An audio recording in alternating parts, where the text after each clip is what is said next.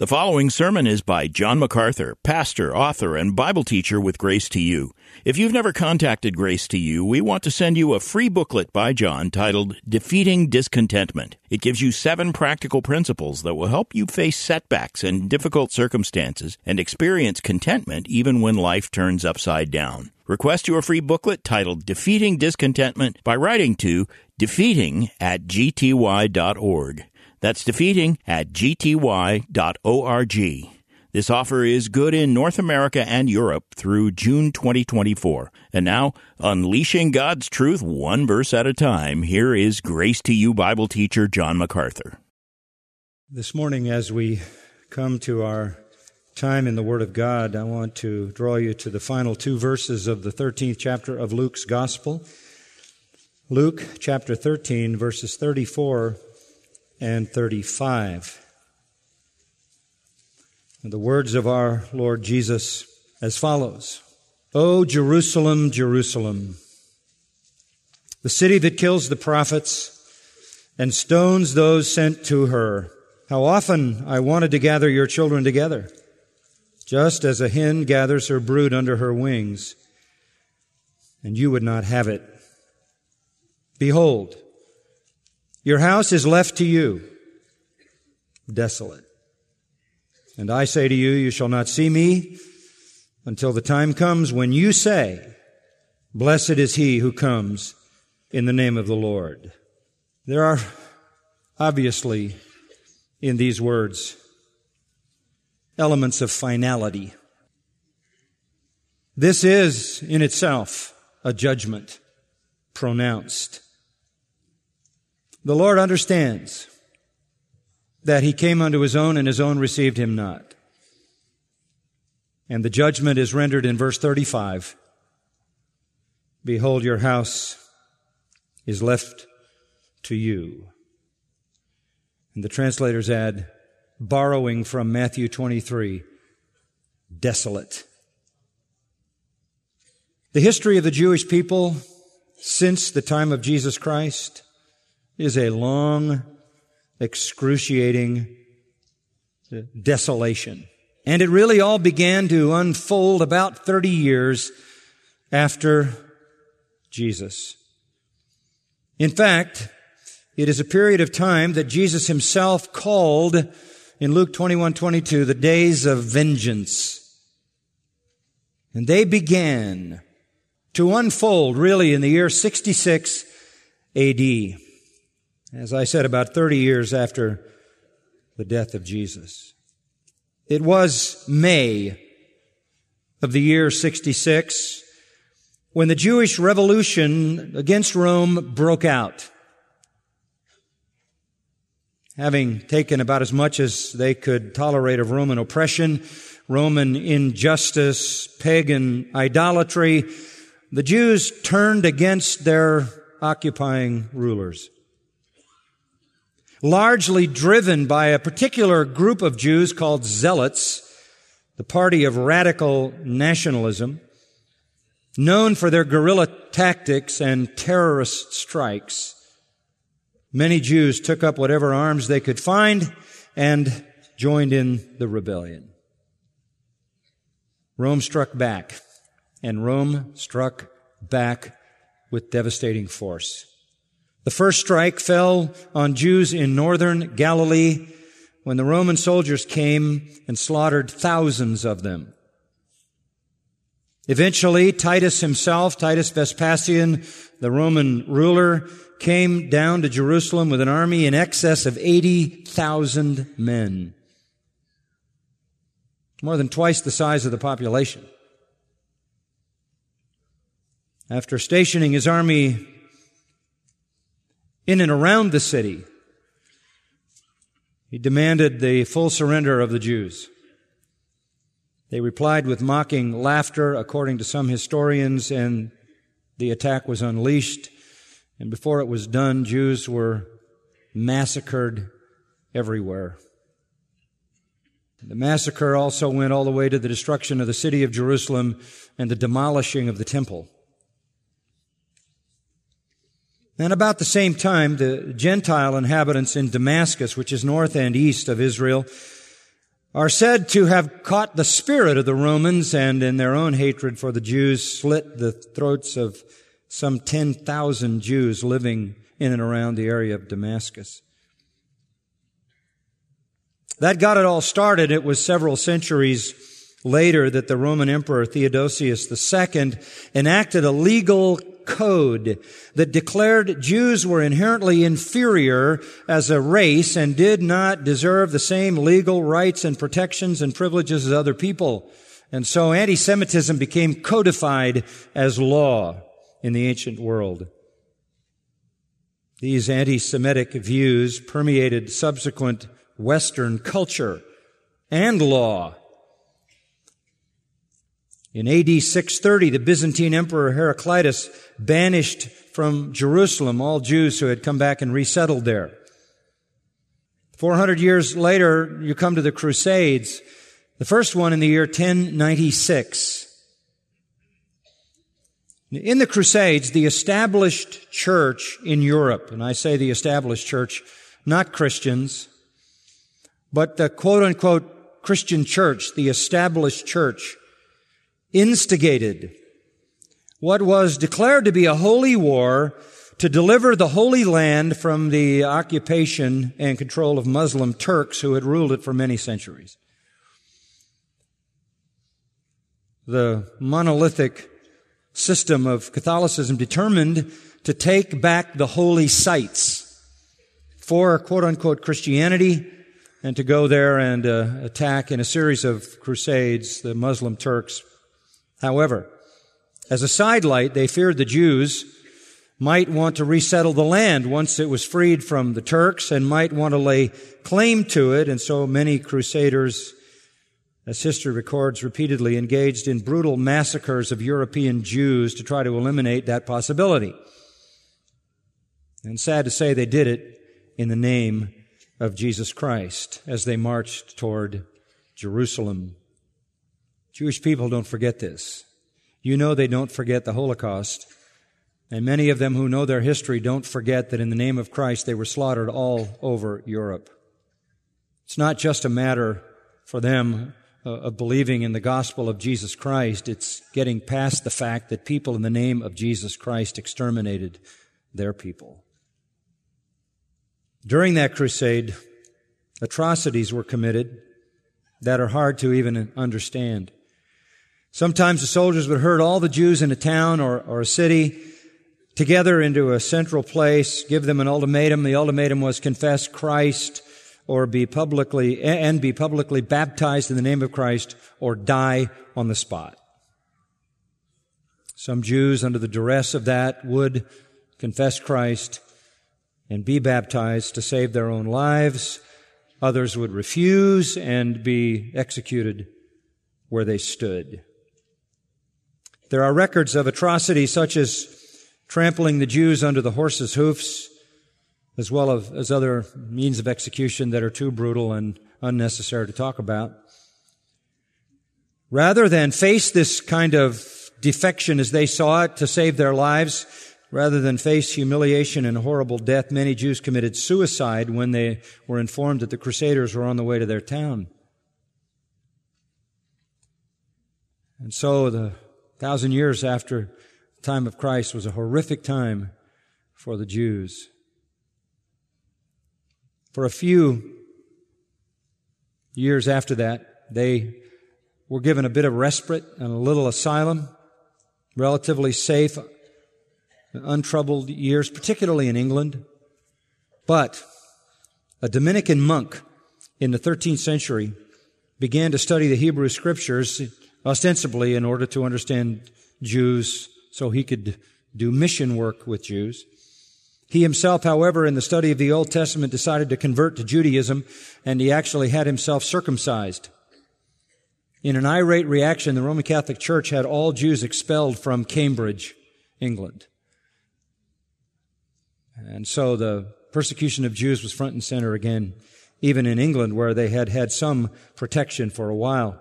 In other parts of Europe, however, Jews were facing terrible terrible circumstances, falsely accused of counterfeiting coins, accused of other crimes, almost an endless list.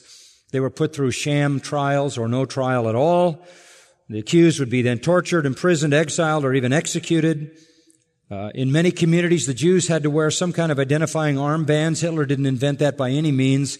Uh, that was done back in the 13th century, armbands, uh, bands or badges to set them apart. Even in London, a group of Jews had their arms and legs tied to horses that were then driven off in opposite directions. And the bodies, after being ripped apart, were draped on gallows for the townspeople to see how Jews were to be treated. It was the 14th century in Europe and the Black Plague hit Europe, uh, killing hundreds of thousands. Many people blamed the Jews for the Black Plague. That resulted in more torture and death. In France, they were accused of poisoning the water wells. In one town, a synagogue filled with worshippers was burned to the ground while fully occupied. In desperation, many Jews fled to Poland and others fled to Russia. They fled to the farthest regions, uh, reaches of Europe uh, where many of their descendants still live today. Having found some freedom in Poland, they established several outstanding Talmudic schools and seminaries there. Uh, they were, however, later oppressed by the church. Nevertheless, they did join the government in fighting the Russian Cossacks. However, when the Cossacks were victorious over the Poles, the Jews were vengefully massacred by the Cossacks. The Jews who fled to Spain found no refuge there either. Among their worst persecutors, believe it or not, King Ferdinand and Queen Isabella, uh, who were commissioners of Christopher Columbus, the two monarchs who basically commissioned him to come and discover this new world. Uh, that country, that is Spain, was described by one Jewish poet as the hell of the Jews. And during the Spanish Inquisition, the graves of those who had converted to Judaism were opened up and the bodies were exhumed and desecrated. The heirs of all Jews and proselytes had their property confiscated as a warning to others who might consider converting. Every Jew had to wear a symbol of burning crosses on him at all times.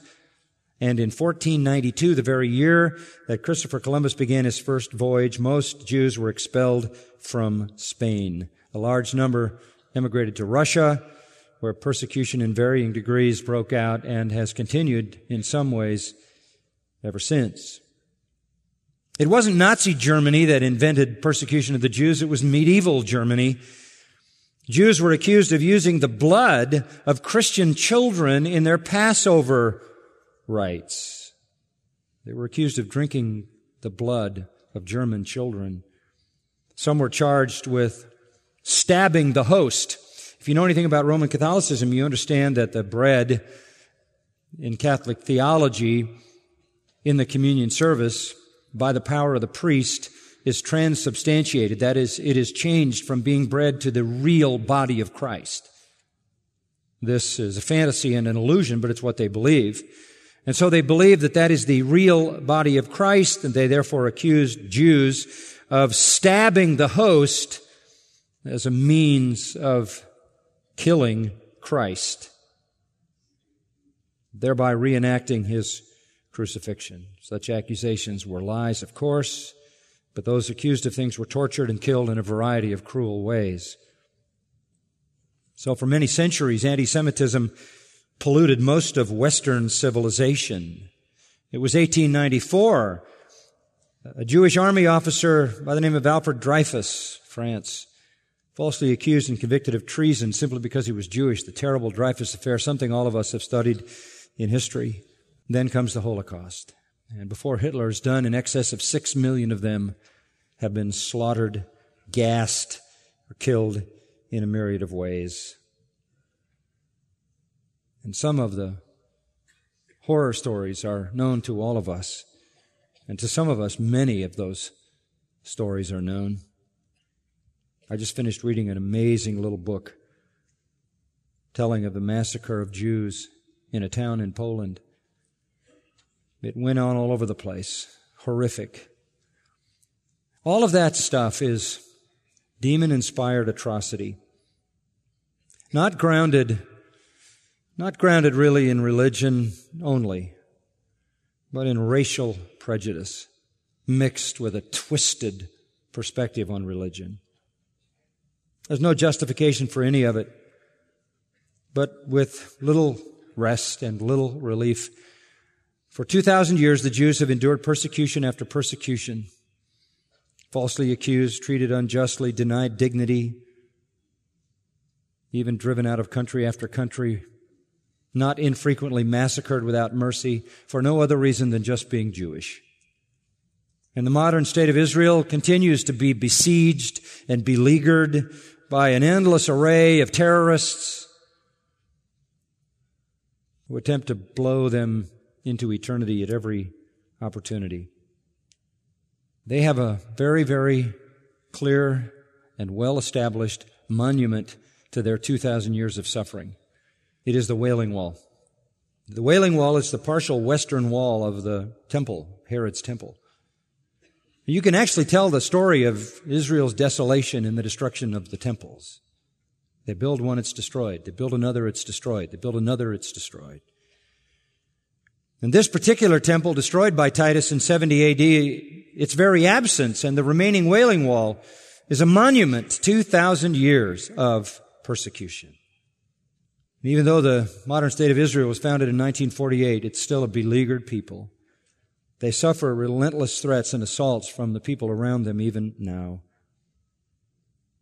All this suffering can be traced back, all the way back to Deuteronomy 27 and 28, where God promised you obey me, I'll bless you, you disobey me, I'll curse you. But that comes into clear focus right here in this text.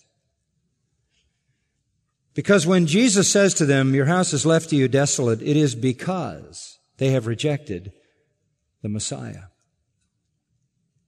Thomas Sowell, who is a really a very gifted and very helpful black man who, who writes ably and wisely of social issues, was asked recently in a, a, discussion that I heard regarding him why it was that the Jews had suffered so terribly for so long, and he said one word answer success. Success. And the interviewer said to him, What do you mean success? He said, Well, it's jealousy because of their success. And the interviewer then said, what, it, well, what would solve the problem? And he said, in one word, failure. All they need to do is fail. His idea was that they're getting all of this because they're out there ahead of the pack. Whether it's in the arts or business or science or wherever it is, they are a noble part of the human family tree. But it's not that simple. It's, maybe it's exacerbated by success. Maybe the world would feel better about Jews if they came back to the pack. But it's really not about that. The problem is, verse 35, your house is left to you. This is what happens to a people unprotected by God. There are plenty of nations in the world that have suffered. They're not the only people that experience genocide. They're not the only people that get massacred. They aren't the only people that have been persecuted. It's just shocking in their case because they are the people of God. But when Jesus said in the original, your house is left to you, that's how, that's what it says in the Greek. You're on your own. You're on your own. This is what Romans 1 talks about as the wrath of abandonment. God gave them over. God stepped back. The restraint is off. The protection is off. That great redeemer and provider and protector, that loving father of Israel, who sent his son, says with finality, I'm out. You're on your own. And of course, in 1 Corinthians 16 22, Paul wrote this If anyone doesn't love the Lord, meaning the Lord Jesus Christ, let him be accursed. If you don't love the Lord Jesus Christ, you're cursed. And they did not love the Lord Jesus Christ, they hated him. And for so long, they had so much Look at Romans 3. Romans 3. Verse 1. What advantage has the Jew? Or what is the benefit of circumcision? Circumcision meaning simply being Jewish. Circumcision being the mark of being a part of the covenant people. What, what's the advantage? What's the benefit of being Jewish? And by the way, I might say at this point that I don't have many regrets in life, but in all honesty, one of them is that I'm a Gentile. I feel like I missed out on something very wonderful because I'm not Jewish. And all my heroes really are Jewish.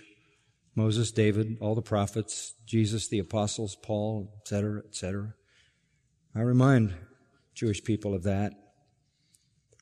It is so advantageous to be a Jew, to understand not only the, the New Testament, but to have been raised to understand all the richness of the Old Testament. What a, what a benediction that is to a Jew who comes to completion in Christ.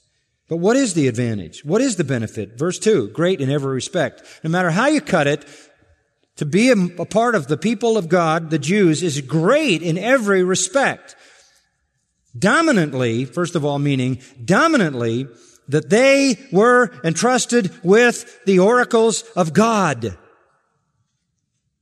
They were entrusted with the scripture, the truth. This is what matters. The truth that saves and sanctifies and glorifies. The truth about how to enter the kingdom of God, have your sins forgiven and live forever in the glories of heaven. The truth that really matters. This is the great advantage. There's no greater advantage than to have the truth. I feel like I get into that when I get into these conversations with all these people who don't know the truth. We all have conversations with people who don't know the truth, but I have to have them on world television. And I'm very much aware of the fact that I know the truth. And it's not because I'm smarter than everybody else, it's because I understand that the Word of God is the truth. The other night, off the air, Larry King said to me, uh, we're talking a little bit about that woman who was an atheist, and he said, How do you feel about that woman? I said, I feel heartbroken. I feel sad. I feel grieved. I think it's tragic. And he said, Well, maybe it makes her feel good to believe that. I said, This isn't about feeling. This is about reality. How you feel about what you believe is meaningless. You just better believe the right thing. To feel good about believing a lie is ridiculous. I, I, my heart aches for somebody like that because they've cut themselves off from the truth that saves. It's, it's, it's not about how you feel. It's about what's real and what's true. And we know what's true because God's Word has given it to us. And this was the benefit of the Jews. This was the great, massive gift from God. Scripture. Go over to chapter 9. And you can see a little bit of this same attitude. Romans chapter 9 verse 1, Paul says, I'm going to tell you something that's, that's really true. And he has to sort of say this a couple of times because it seems so amazing. I'm telling you the truth. I'm not lying. My conscience bearing me witness. Well, he's really be stacking up uh, the things to make us uh, want to believe him. This is what I'm telling you. I have sorrow and unceasing grief in my heart. I don't think anybody can look at the unbelieving people any other way. People ask me sometimes when I'm in that environment, do you get angry? And I can honestly say I've never been angry. Because I can't get past the sadness. I can't get, I, wherever anger is, I never get there. I don't feel hostile. I don't feel, I guess, superior. I just feel sad. I want so much that they would understand. And I feel sad for the dishonor of God and the dishonor of Christ. It's not about one-upsmanship. It's not about winning. Uh, it's not about being more clever. It, it's, it's about trying to speak the truth out of a certain sadness.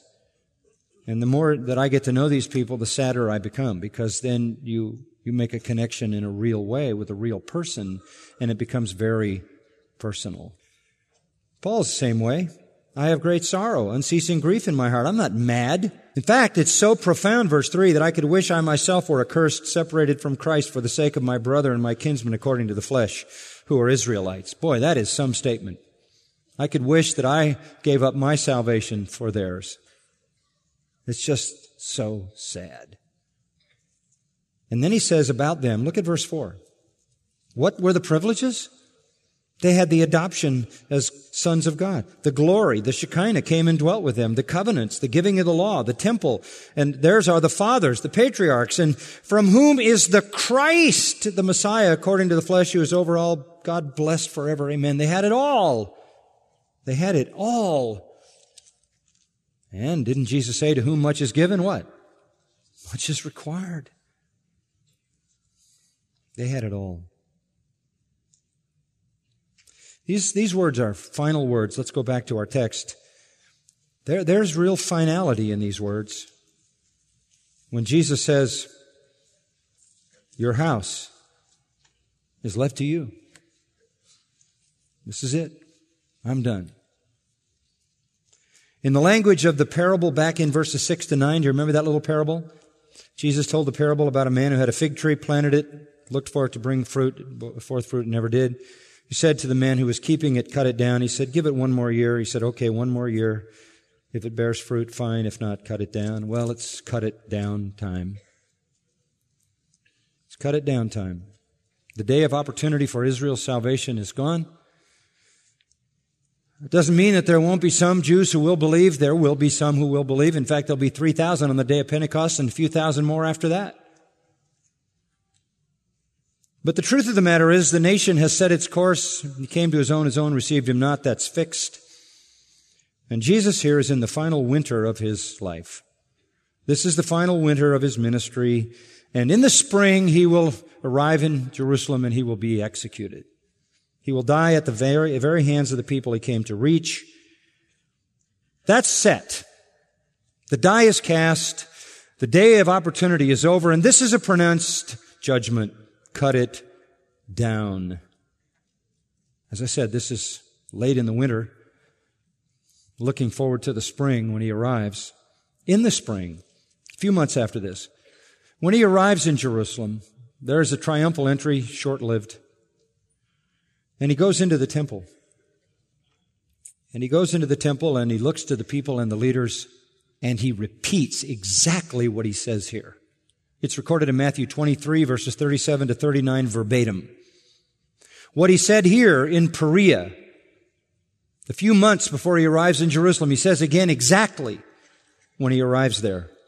There, he uses the word desolation, which isn't really necessary, but that's why the translators moved it back here.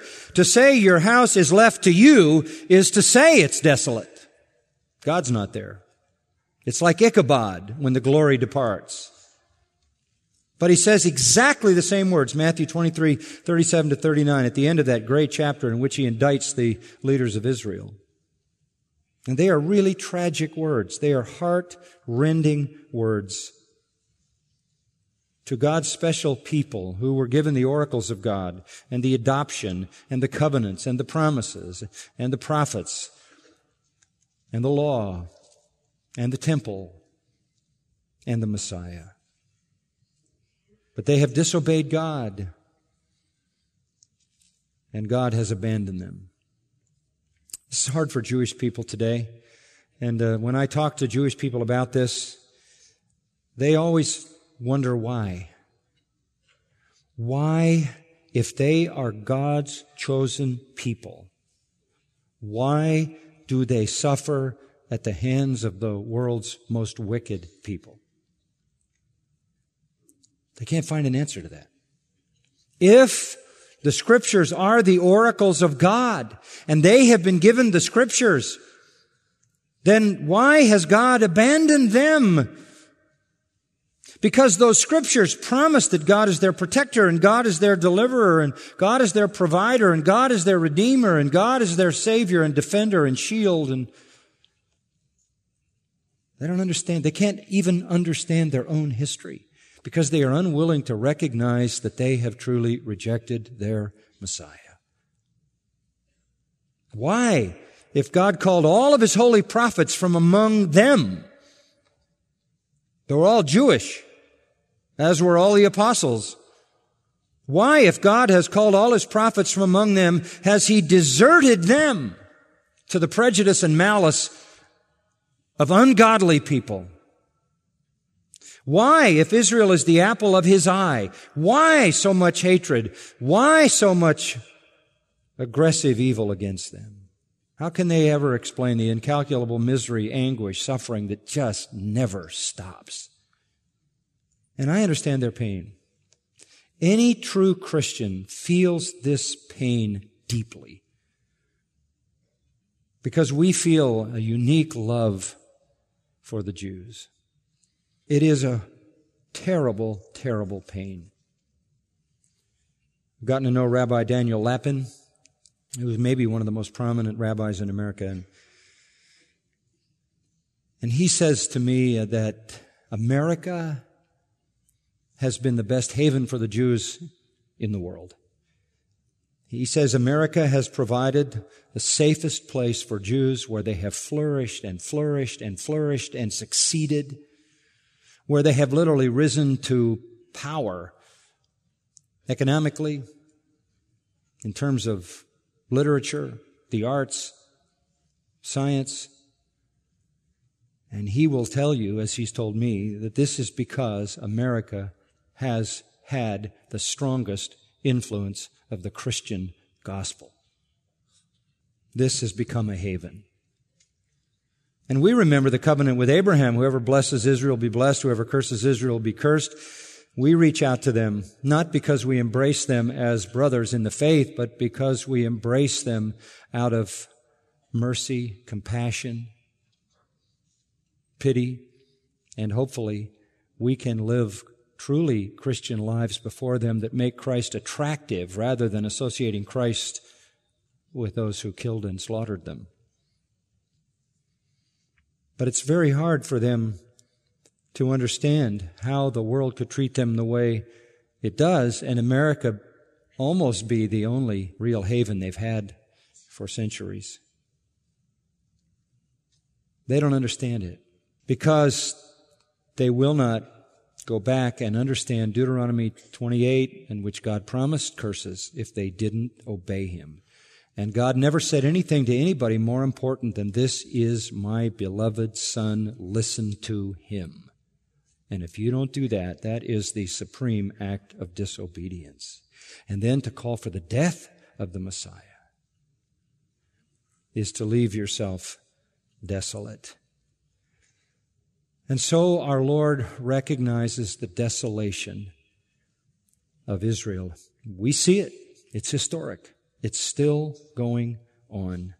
Now all that leads us up to this text, but it has led us to the end of our time. And that's okay. I, I want to break this passage into three parts, and I'm just going to introduce it this way. This is a judgment. Behold, your house is left to you. That's a judgment. But there's not just judgment here. There's tenderness here. Oh, Jerusalem, Jerusalem, how often I wanted to gather your children together. And there's even hope here. Verse 35. You won't see me until the time comes when you say, blessed is he who comes in the name of the Lord. Listen, this chapter that is being read by all of us right now isn't the last chapter in God's book with Israel. There's another chapter.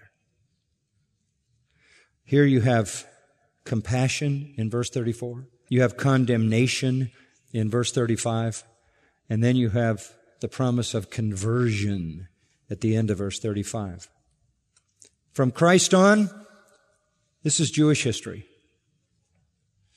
Compassion, condemnation, conversion. And we're going to unpack those three words. Let me just look briefly at the word compassion just to give you a sense of it. Because I think this is so important. As Paul's heart ached, so should our hearts ache over the unbelief of Israel. Listen to Jesus. Oh, Jerusalem, Jerusalem that kills the prophets and stones those sent to her. How often I wanted to gather your children together just as a hen her brood under her wings, and you would not. This is grief. And may I say quickly to you that Jesus' grief is equal to his wrath. Yes, he went in and cleansed the temple. Yes, he made a whip and threw them out. Yes, he called it a den of thieves. Yes, he pronounced judgment on that generation. Yes, he pronounced judgment on the leaders in very scathing language in Matthew 23, and we'll see it in Luke 21. But on the other side, His heart is filled with compassion. It was the same in the past. God sent the prophet Jeremiah to Israel and said, um, God's going to judge you for your sin, your iniquity, your idolatry. God's going to judge you. But listen to what it says in the 13th chapter of Jeremiah as Jeremiah gives the message. He says this, give glory to the Lord your God, verse 16, Jeremiah 13. Before he bring darkness, before your feet stumble on the dusky mountains, and while you're hoping for light, he makes it into deep darkness and turns it into gloom. In other words, he says you better glorify God before judgment falls. Verse 17, the next verse. But if you will not listen to it, my soul will sob in secret for such pride. My eyes will bitterly weep and flow down with tears because the flock of the Lord has been taken captivity. That's why Jeremiah is called the weeping prophet. You couldn't look at the judgment pronounced on Israel in his day without it bringing tears. These are the tears of God wept through the eyes of Jeremiah. God finds no pleasure, he says, in the death of the wicked. And here with Jesus is this deeply emotional, tender grief. Go a little later. I'll give you previews of what's coming. Luke 19, verse 41. Luke 19, verse 41. This is jumping a few months ahead to when Jesus came to Jerusalem. It, it, I guess it starts out looking like it's going to be a great event. Jesus comes in, verse 37, approaches, coming down the descent of the Mount of Olives. The multitude of the disciples began to praise God joyfully with a loud voice for all the miracles which they'd seen. It was all about the miracles. And they said, Blessed is the King who comes in the name of the Lord, peace in heaven and glory in the highest. They were celebrating his entry. Some of the Pharisees in the multitude said to him, Teacher, rebuke your disciples. It was the disciples who were doing this, and they were told to rebuke to be rebuked. And Jesus answered and said, I tell you, if these things, uh, if these become silent, the stones will cry out. And then verse 41, when he approached, instead of being glad because of the celebration, he approached, he saw the city, and he wept. Strong word. He sobbed. Here again is God weeping through the eyes of Jesus as God wept through the eyes of Jeremiah, as God weeps through the eyes of the apostle Paul as, as he weeps through the eyes of any who look at the plight of those who don't believe, and particularly the plight of Israel. It is absolutely heartbreaking. verse 42, he says, If you'd known in this day, if you'd only known, even you, the things which make for peace, but now they've been hidden from your eyes. Over. If you'd only known. And he wept. And then he told them that his, the enemies would come and make siege and surround them and level the whole place to the ground. And that prophecy, of course, was fulfilled in 70 AD. You know, he was already feeling that sorrow. Let's go back to Luke 13. He was already feeling the sorrow months before. The tears would burst when he came into the city, when he saw it, when he came in. But even here, the pain is there. The pain is in the oh, oh, Jerusalem. Oh, is almost like a groan and nothing more. An inarticulate surge of emotion. And then to say Jerusalem, Jerusalem is indicative of, of the pathos. As in Luke 10:41 when he said Martha, Martha. There's emotion in that. Or in Luke 22:3 when he says Simon, Simon. Or in Acts 9 when he said Saul, Saul. It's kind of like David, you know, back in um, 2 Samuel, I think it's chapter 18, where he says, Absalom, Absalom, oh my son, Absalom, Absalom, my son, if only I had died for you, O Absalom, oh my son. It's that kind of emotion. Pathos, grief, agony. Jerusalem, not just the city, it stands for the whole nation. Again, in italics, it says the city, but it's really, oh, Jerusalem, Jerusalem, symbolic of a nation that kills the prophets and stones those sent to her. And by the way, those are two parallel statements. Killing the prophets and stoning those sent to her is saying the same thing. Both are present participles who are killing the prophets and are stoning those sent to her. They weren't done. They had done it in the past and they were still doing it and they would continue to do it. Wouldn't be long until they would imprison James and cut his head off and stone Stephen and slaughter Christians, as we see in the eighth chapter of Acts. They weren't through, and it, it wouldn't be very long until they would kill their own Messiah. By the way, stoning was the way the Jews were told to execute apostates, blasphemers. Leviticus 24, an interesting passage. Leviticus 24, 14. Bring the one who has cursed outside the camp. Let all who heard him lay their hands on his head. Then let all the congregation stone him. The idea was to put him below, uh, maybe the difference between this platform and the ground below, the, the floor, not, not much further than that. Get people above him throwing down huge boulders on his head to crush out his life. You do that. Anyone who curses his God, anyone who blasphemes the name of the Lord, verse 16, shall surely be put to death, and all the congregation shall certainly stone him. See, this, this was for blasphemers.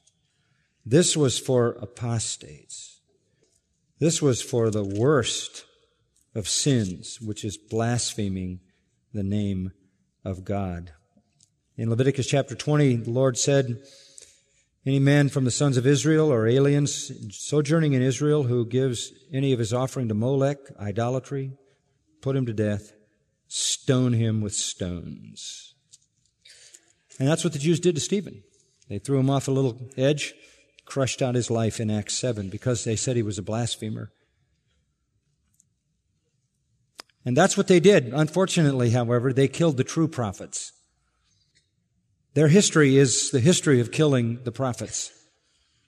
This is a characterization. Jerusalem, Jerusalem that kills the prophets and stones those that sent her. How would you like that to be the byline for your city? You know, when you pull into Jerusalem, the sign says, Welcome to Jerusalem, the city that kills the prophets and stones those that are sent to her. That's the permanent fixed characterization. That's what they did. Even back in the Beatitudes, you know, Jesus made it very clear. Rejoice and be glad when you're persecuted, because your reward in heaven is great, for so they persecuted the prophets who were before you. They did this all the time.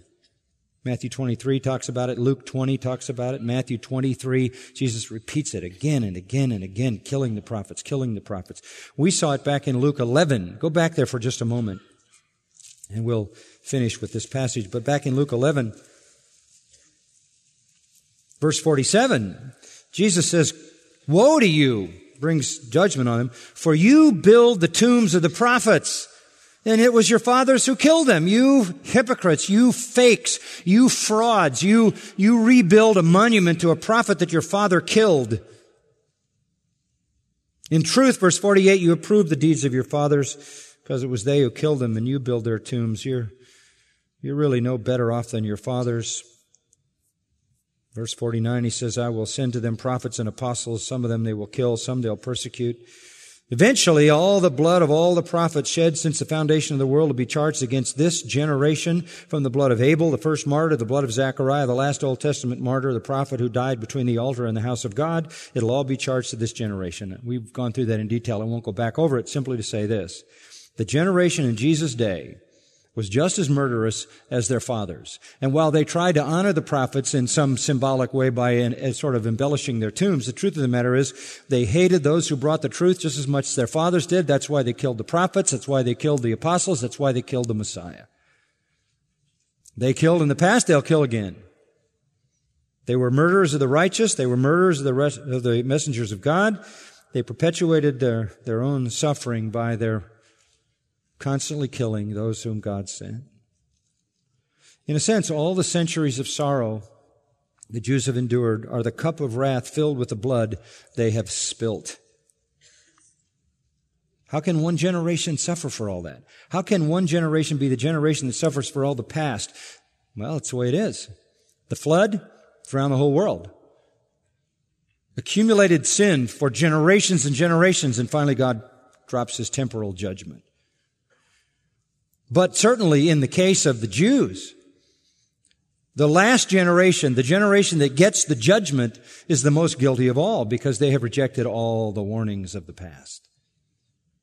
The generation on whom the judgment finally falls, engaged in the same sins of past generations, demonstrates disregard for all those past warnings and all those past judgments, and therefore has a greater accumulated guilt. They had the Old Testament. They had the whole record of it.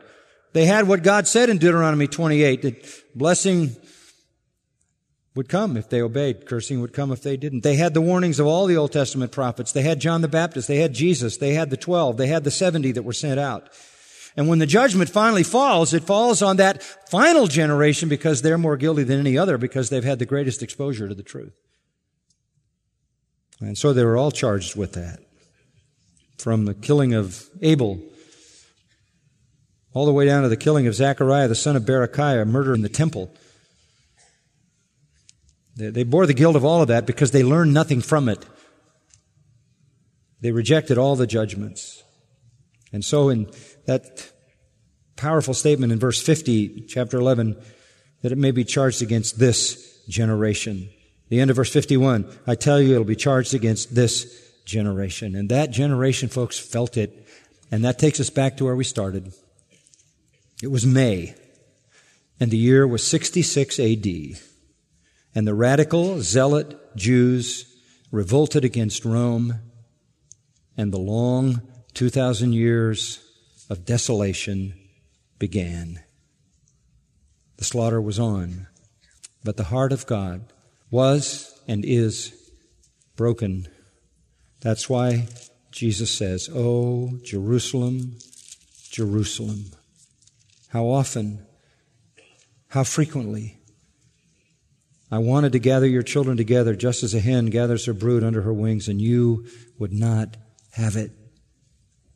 And so we say during this period of time, when Israel is left without a protector, God still grieves over her. And so should we. And take every opportunity we can to bring the message of Jesus Christ to every Jew, as well as every other person, that they might be delivered and that they might have a protector, a Savior, a Redeemer to care for them. More on the compassion next time. Let's pray. Our Father, the, the power of this is obvious. Simple words of Jesus contained in two verses give us an understanding of 2,000 years of human history with regard to this one nation. Two simple verses, and we not only know the horror of the desolation of leaving people on their own, particularly these people who had you as their protector. But we see as well your compassion and we know that if Jesus wept and if Jeremiah wept, heaven still weeps. We know that if Paul had such sorrow and continual heaviness of heart that he could almost will, willingly give up his own salvation for the sake of Jews, that that hasn't changed. And that you want to weep through our eyes. And our tears will, in a real sense, be the tears of God as we weep over those of Israel and and any other nation who know not the Savior. Father, we thank you that we are a people protected because we have come in true faith to Jesus Christ and been redeemed and saved and given eternal life. You are our shield, our protector, our deliverer, our Savior, our strong tower. You are our safety, our provider, our defender. Nothing that can ever come against us can defeat you. And so in Christ we are more than conquerors. And we triumph not because of who we are, but because of who He is. We thank you that we can know you, the great and glorious God, and that you are our loving, supplying, protecting, life giving Father. Use us, Lord, to bring the message of Jesus Christ, the saving gospel, to those who are around us, Jew and Gentile. And give us your compassion for those who are lost. Father, we thank you this morning that you've given us your word because it sets things before us as they really are. We understand this history. We know many, many Jewish people do not, they cannot understand it. They cannot understand that they have disobeyed your law. They cannot understand that they have rejected your Messiah. They are blind.